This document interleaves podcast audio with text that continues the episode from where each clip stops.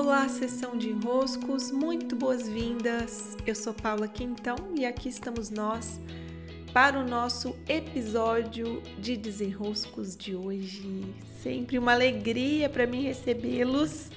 Vamos aos desenroscos que nos aguardam. Hoje um tema bem delicado, então se acomode por aí. Eu tenho recebido muitas mensagens dizendo que eu estou fazendo boa companhia a vocês na hora da faxina, na hora do trânsito, na hora de organizar a casa ou quando vocês estão começando os negócios do dia. Então, recebam o meu abraço onde quer que estejam. Se acomodem porque a história de hoje, o desenrosco de hoje, ela pega em nós em pontos bem sensíveis eu vou falar de alguns aspectos e, claro, se vocês tiverem desenroscos dentro desse enrosco, falem comigo pela caixinha do Instagram, ok? Pois bem, tem acontecido aqui no meu prédio algo muito interessante, né? São três andares, então não é um condomínio muito grande, mas já é grande o suficiente para que o grupo do condomínio tenha sempre uma bronca acontecendo. Eu nunca tinha morado em prédio que tem grupo de condomínio. Isso é inédito para mim. Pois nesse aqui tem, né? Tem lá o grupo, o grupo no WhatsApp, vez ou outra, uma coisa que aflige a todos.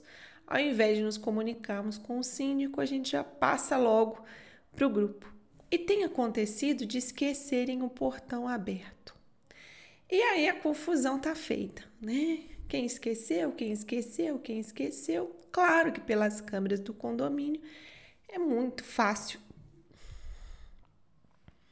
É muito fácil localizar quem foi que esqueceu, mas o grupo vira aquela aquela coisa, né? Alguém esqueceu, alguém esqueceu. Só que o que eu acho muito curioso, muito interessante, é que os responsáveis por ter deixado o portão aberto, eles não avisam que foram eles. Eles não se assumem responsáveis.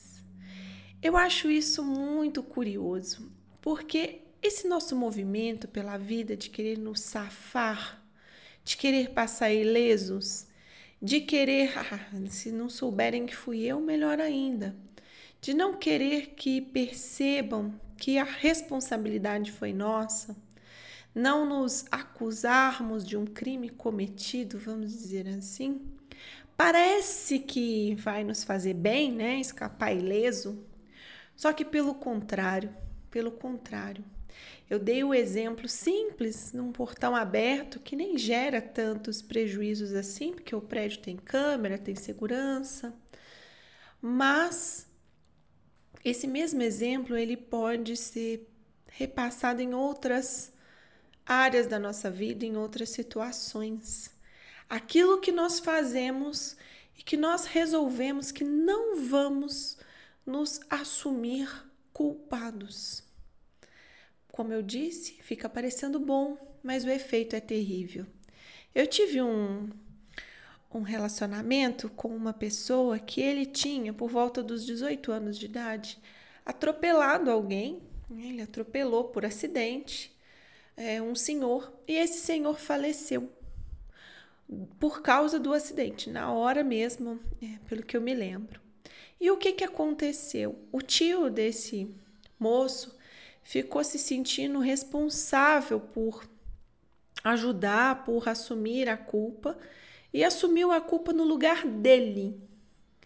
Disse assim: Olha, você é muito novo, vai te dar muita complicação, sua carteira você acabou de tirar, vai dar maior trabalho, eu vou me assumir, eu vou assumir a responsabilidade. Claro, né? Tinha sido um acidente, tudo foi dando certo, mas o efeito é terrível. O efeito de não nos assumirmos culpados, responsáveis, ele dizima o nosso ser num nível tão profundo tão profundo que nós não conseguimos dar conta do quão profundo é esse senso de responsabilidade não assumida, a dor da responsabilidade não assumida, a mazela que criamos em nós por não assumirmos a responsabilidade. Parece que estamos indo bem, parece que estamos sendo espertinhos, os safos, mas ficamos ali, né, com aquela demanda de amadurecimento que não foi vivida.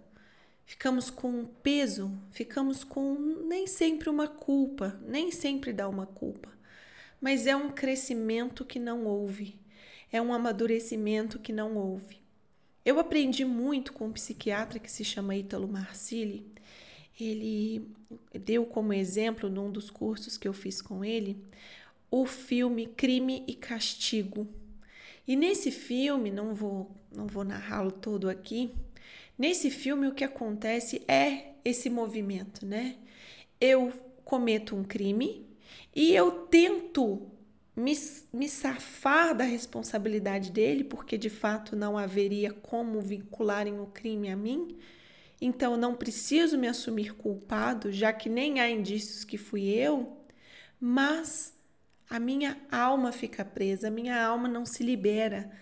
A minha alma fica ali, acorrentada, não usufruindo e pior, não amadurecendo no potencial que poderia amadurecer. Porque quando nós assumimos uma responsabilidade, quando nós nos colocamos como os culpados, eu me responsabilizo, isso aqui fui eu, fui eu quem esqueci aberto o portão.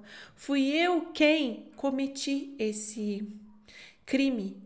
Fui eu quem atropelei. Quando eu consigo reunir em mim as forças para me tornar responsável por, eu dou um salto na existência. Então, não é que só pelo fato de eu não assumir a culpa, a responsabilidade, eu fico ali preso, amarrado, culpado. Pode ser que nada disso aconteça com algumas pessoas, né? Não tem, pode ser que nada disso se passe, mas você perde uma semente em potencial, que é dar esse salto onde você se assume responsável.